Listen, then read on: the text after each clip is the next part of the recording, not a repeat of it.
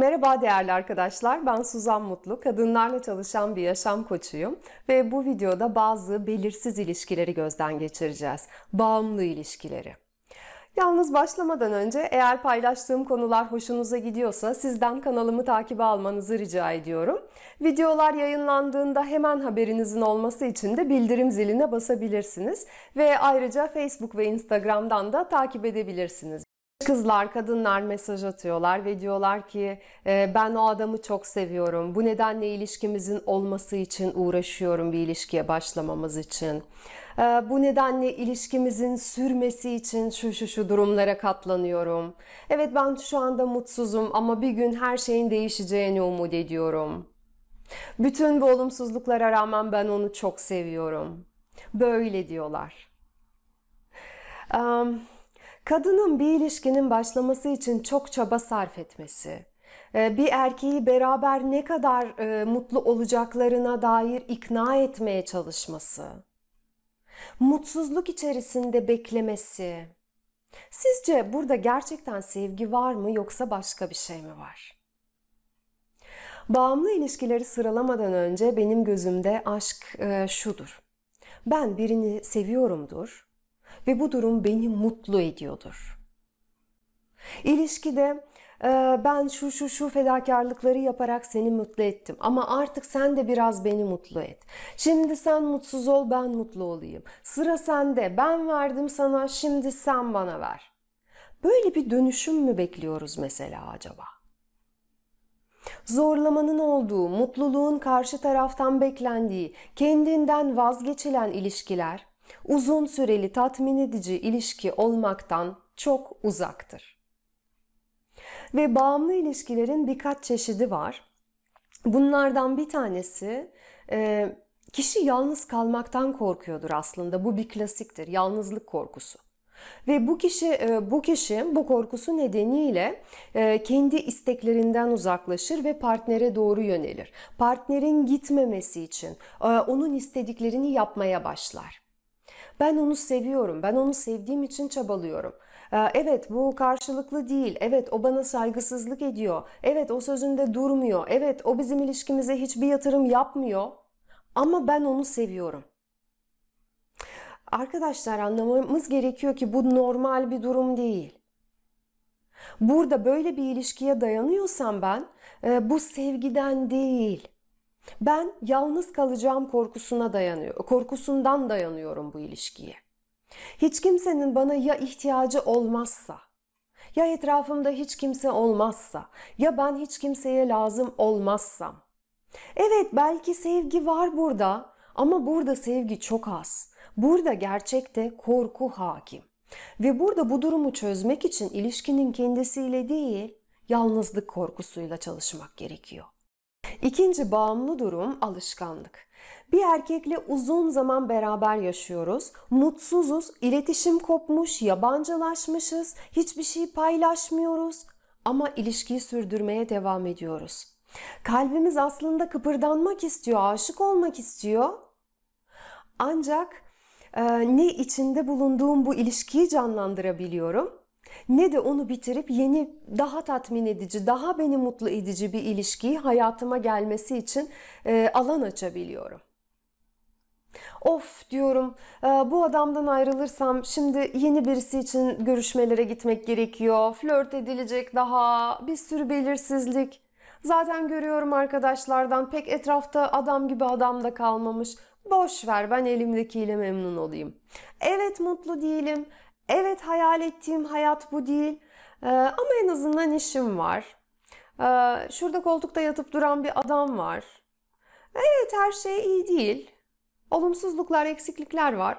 Ama zaten harika bir hayatta yok diyorum.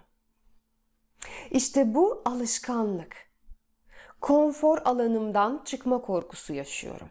Değişimden korkuyorumdur. Değişimin getireceği belirsizlikten korkuyorum ve bu nedenle mutsuzum ama değişime gitmiyorum. Üçüncü bağımlı durum, ortak mal varlıklarının olduğu durum.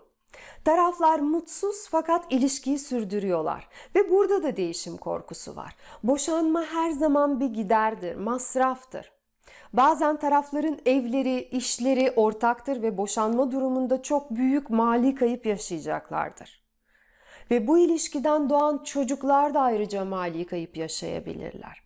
Ve bu yine mutlu bir ilişki değildir, bağımlı bir ilişkidir. Ee, ama taraflar bu düzenin bozulmaması için bu ilişkiyi sürdürürler. Ve dördüncü durum bağımlılık. Benim kendim hakkımdaki fikrim başka birine bağlı ise, benim mutluluğum başka birine bağlı ise ben bağımlıyım. Partnerim mutlu olursa ben mutluyum. Onu mutlu etmek için çalışıyorum. Yani direkt kendimi mutlu etmek için çalışmıyorum. Onun mutluluğuna bağımlı benim mutluluğum. Bu dördüncü durum. Bir de diğer son durum her iki partner karşılıklı birbirine bağlıdırlar. Burada drama üçgenindeki roller değişimli olarak oynanıyor. Bir birisi kurban oluyor, diğeri zalim oluyor. Sonra yer değiştiriyorlar. Zalim olan kurban oluyor, kurban olan zalime dönüşüyor. Ve bu kısır döngü sürekli sürüyor. Bu iki kişi aşk ve sevgi için birbirleriyle savaş halindeler. Mutsuzlar ama her ikisi de bağımlı, her ikisi de bu ilişkiden çıkamıyorlar. Bu saydığım durumların kaynağını anlamamız çok önemli. Çünkü pek çoğumuz sorunun esas kaynağını çözmekle uğraşmayıp sonuçları çözmeye çalışıyoruz. Ee, bu çatışmalar, anlaşmazlıklar bunlar sadece iceberg'in görünen yüzü. Bunlar bizim davranışlarımızın sonuçları.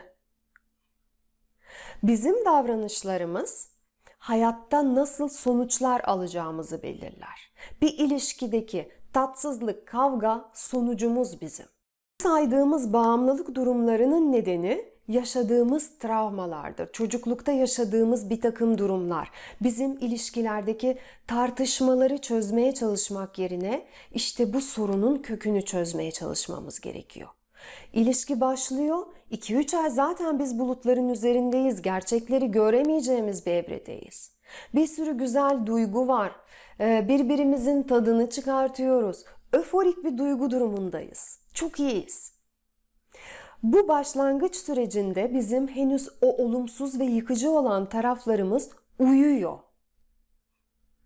Ancak ilişki ilerleyince bizim travmalarımız tetiklenmeye başlıyor.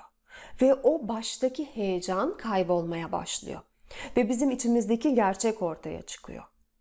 Yalnız bu durumu bilmeyen insanlar bir de hele hele o baştaki öforik duruma bağımlı kalmışlarsa kendilerini mutlu etmeyen ilişkiyi çok uzun süre sürdürebilirler. Benim çok yakın, çok sevdiğim bir arkadaşım var ve çok eski bir arkadaşım. İki senelik acı dolu bir ilişki yaşadı. Ve bir gün ben ona sordum. Ya dedim, görüyorsun bu adam baştan beri böyle davranıyor. Neden bunlara katlanıyorsun? Ve bana şöyle dedi arkadaşım. Sen bizim ilk iki haftamızı görecektin. Harikaydı, hiç böyle değildi dedi. Ben bu soruyu arkadaşıma sorduğumda ilk iki haftanın üzerinden iki sene geçmişti. Ve o bu iki sene boyunca hep o iki haftanın e, verdiği mutluluğun peşinden koştu. Ne kadar büyük bir zaman kaybı olduğunu görebiliyorsunuz değil mi?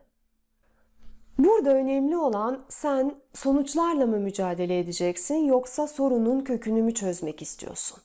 Benim arkadaşım gibi ben ne yaparsam bu adam beni sever diye iki sene boyunca aklına gelen her yolu deneyecek misin?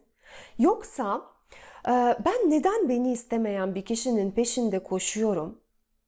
Neden beni mutsuz eden bu ilişkinin içinde kalıyorum? Bunların çözümünü mü arayacaksın? Mesela çok belirgin bir şekilde kişi sınırlarını korumuyor. Haliyle partner ona bazen kırıcı sözler söylüyor.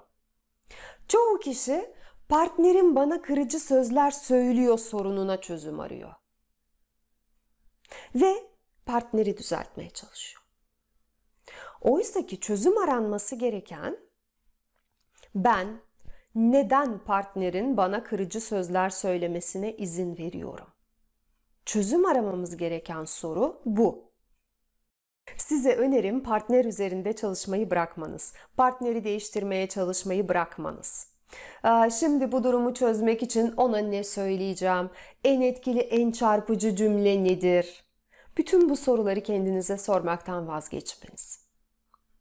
Bu tür bir ilişki içindeyseniz sizin çalışmanız gereken şey kendinize olan sevginizi geliştirmek. Ve bunu biz Kalbini Şifalandır Maratonu'nda çalışıyoruz. Şubat ayında bu çalışmayı tekrar başlatacağız. İlginizi çekerse beklerim. Ve ben çok iddia ediyorum ki bu Kalbini Şifalandır Maratonu'ndan sonra kendinize çok daha farklı bakacaksınız. Ve şunu unutmayın ki mutlu bir ilişki iki mutlu bireyle kurulur. Eğer ilişkiniz yoksa şu an çok güzel bir fırsat. Önce kendinizi şifalandırın. Birey olarak mutlu olun. Birilerine bağlanmadan önce kendi mutluluğunuzu sağlayın. O zaman hep mutlu olacaksınız. Ve şimdilik size sevgiler diliyorum. Hoşçakalın.